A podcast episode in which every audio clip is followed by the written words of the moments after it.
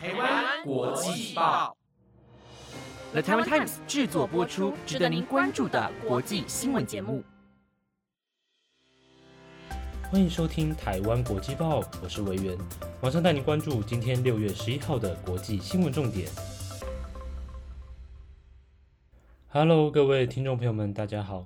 马上来带大家关注到跟国际政治及国际疫情相关的重点新闻，有美国总统拜登对国会冲突的看法，越南打算放宽入境限制，以及我国受邀参与哥本哈根峰会。如果您对以上新闻内容有兴趣，就请各位一定要收听到最后哦。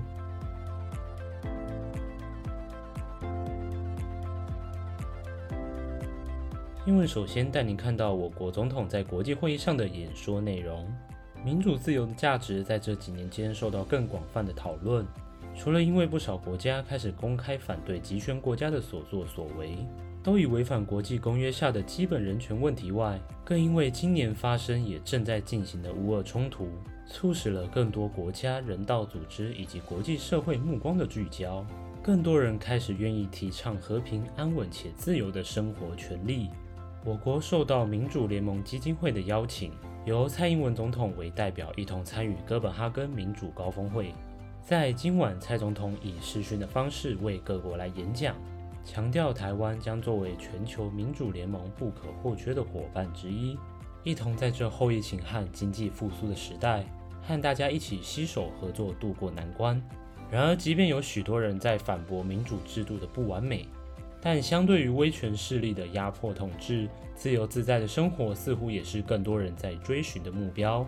根据乌克兰总统泽伦斯基在这场演说中提到，乌克兰的民主现况和与欧洲交流的未来可行性，将会是决定未来几个月乌俄冲突的关键点。他也呼吁民主运动人士提出新想法，让民主重回主流首要意识。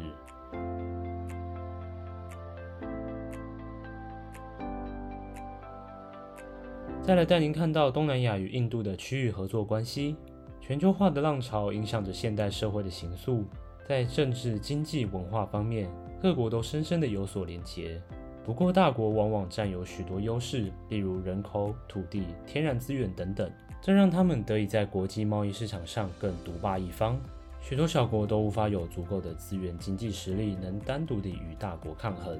于是，陆陆续续各区域开始发展经济同盟组织，以共享贸易资源为中心，彼此成员国的进出口关税、人员出入境限制都放宽了审查标准，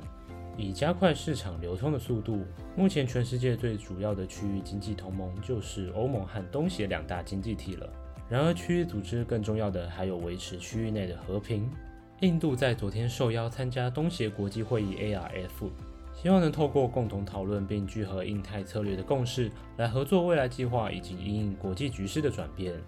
印度外交部发言人巴格奇表示，下周将会举办东协与印度外交部长的会议，并协同新加坡外交部共同主持，希望能透过多边谈话，增进彼此经济上的互助合作，更为未来多变的国际和区域局势能产生出更多的合作计划。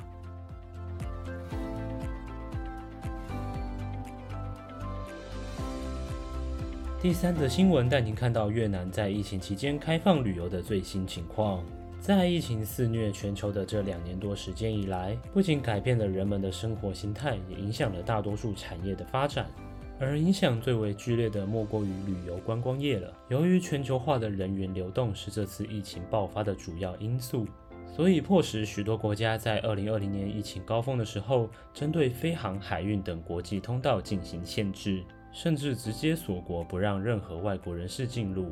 不过，到了今年年初，便开始有国家陆陆续续解除边界的出入境限制跟旅游禁令。而越南在今年二月中的时候，便解除对国际航班疫苗旅客的防疫限制。由于观光产业占了越南国内 GDP 有相当高的比例，所以政府便在解禁后公开表示，希望今年度的国际旅客能达到五百万人次。但如今已经到了六月中，总计的国际旅客仅有三十六万人次。根据越南文化体育与旅游部表示考量到疫情的趋缓及疫苗的普及率应该不再需要有保险需求。透过简单化签证来更有效地吸引外国旅客国会也将持续讨论出决议希望能帮助到越南国内的观光产业。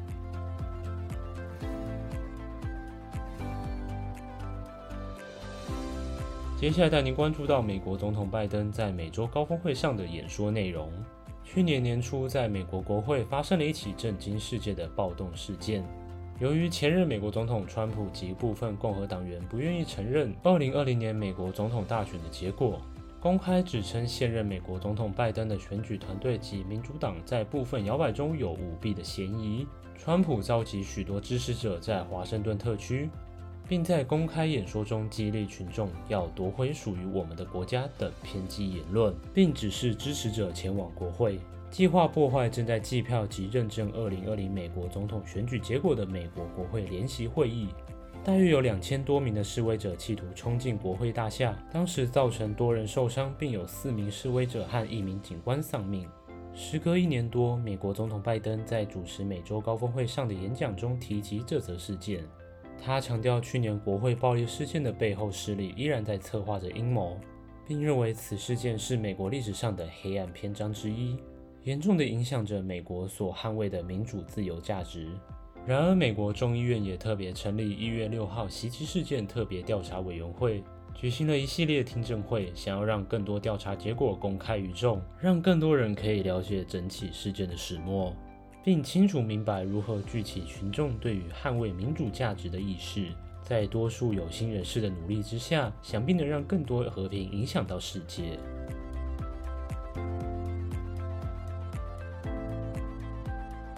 最后一则新闻带您关心到台湾在国际比赛上得奖的最新消息。近年来，科技日新月异的进步，在各项领域都可以看出电子设备在品质上的提升所带来的便利性或是娱乐性。提升最为显著的，应该就是影视媒体产业了。随着元宇宙、区块链等等的虚拟世界名词产生后，人们开始研发在未来会成为主流的沉浸式体验，透过虚拟实境的穿戴装置。能让人仿佛亲临现场的真实感受，在拍摄影片、电影的时候，也能够透过设备来营造更多不一样且有特色的场景。在今年最大的延展实境展览之一的法国新影像艺术节上，台湾有十件作品入围，与来自世界各地的十一件作品争取奖项。在今日，主办方也公布了得奖名单。金马导演王登玉首度执导的 VR 电影《红尾巴 EP One》荣获评审团的特别提及奖，集结了台湾一流影视创意人才，历时两年时间打造出奇幻的 VR 空间。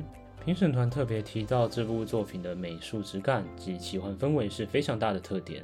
评审团代表格德斯也表示，《红尾巴》是一部相当有未来发展性的一部作品。随着 VR 技术的提升以及突破相关拍摄的困难，相信能在未来看到更完整且精细的作品产出。文策院也持续的推动国内整个产业，同时开展更多跨国合作方案，以培养台湾更多新科技的艺术创意人才。